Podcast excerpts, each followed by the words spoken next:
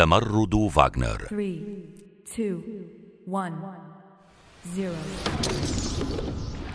جميعنا سمع بهذا الاسم خاصة في هذا العام الذي مليئا بالتقلبات والانقلابات. ولعل أحد أشهر تلك الانقلابات كان انقلاب قوات فاغنر الروسية على الروس. فما هي مجموعة فاغنر وكيف حصل هذا؟ عمليا أو قانونيا؟ توصف فاغنر بأنها شركة عسكرية خاصة ويصنفها البعض بأنها مجموعة عسكرية غير رسمية. وأيضا يمكن أن تكون وحدة عسكرية مستقلة تماما لكن تحت عباءة وزارة الدفاع الروسية. هذه القوات تأسست في العام 2014 ويمكن القول إنها كانت بداية ضعيفة نوعا ما فكانت بألف جندي فقط. حتى تزايد هذا العدد مع الوقت لحوالي العشرين ألفا. أما عن التسمية فلها قصة مثيرة. فيقال إن اسمها قد استقي من مؤسسها الذي لقب بفاغنر نسبة للموسيقار الألماني ريتشارد فاغنر. يقال دون أي تأكيد أن هذه المجموعة تأسست على يد ضابط روسي سابق يدعى ديمتري أوتكين من مواليد العام 1970 وكان قد خدم في فرقة سبيتسناز التابعة للواء الثاني في المخابرات الروسية العسكرية.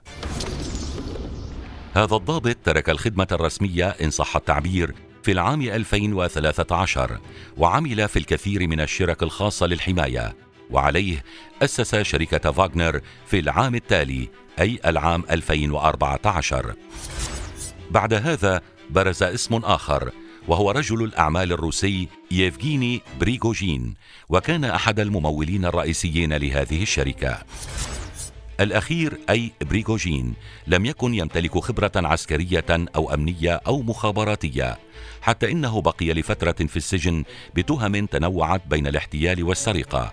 وبعد خروجه كان مديرا عاما لبعض المطاعم الراقية.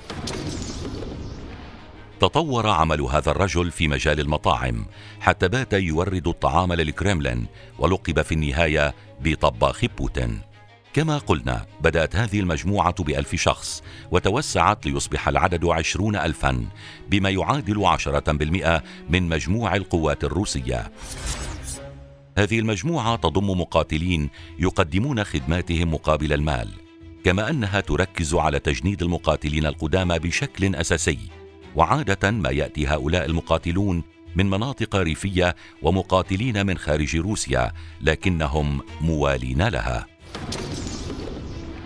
ويقال إن الشركة تجند اشخاصا عليهم أحكام طويلة في السجون الروسية وتعدهم بتخفيف العقوبة أو الإعفاء منها.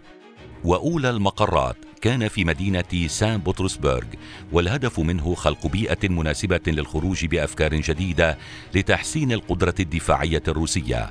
وتتراوح رواتب العاملين فيها من 1200 دولار إلى 4000 دولار أمريكي. ومن يعمل خارج البلاد يتلقى رواتبا أعلى من هذه. شاركت هذه المجموعة في الكثير من العمليات في مناطق نزاعات مختلفة. مثل نزاع جزيرة القرم وأخرى في أفريقيا وأمريكا اللاتينية. وسط تقارير تشير إلى أن المجموعة سجلت عددا لا يستهان به من انتهاكات حقوق الإنسان خلال عملياتها. كما أن دورها الأبرز كان في سوريا وتحديدا المساندة في استعادة مدينة تدمر من تنظيم الدولة الإسلامية داعش. وعن التمرد فقد كان الخلاف قد بدأ عند ادعاء بريغوجين أن قيادة الجيش الروسي قتلت مجموعة من عناصر فاغنر في أوكرانيا وأن القيادة أيضا تمتنع عن تقديم العتاد للمجموعة وتنسب انتصاراتهم لها. بعد هذا أكد بريغوجين أن القوات الروسية قامت بضربات على معسكرات فاغنر ثم أعلن عن إسقاط مروحية روسية. وعليه بدأت المجموعة بالتحرك جنوب روسيا وسيطرت على مواقع عسكرية فيها.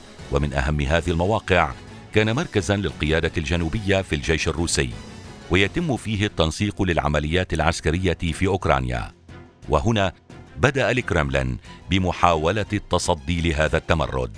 فعزز قواته في العاصمة وبعض المدن الأخرى خوفا من نشوب حرب أهلية.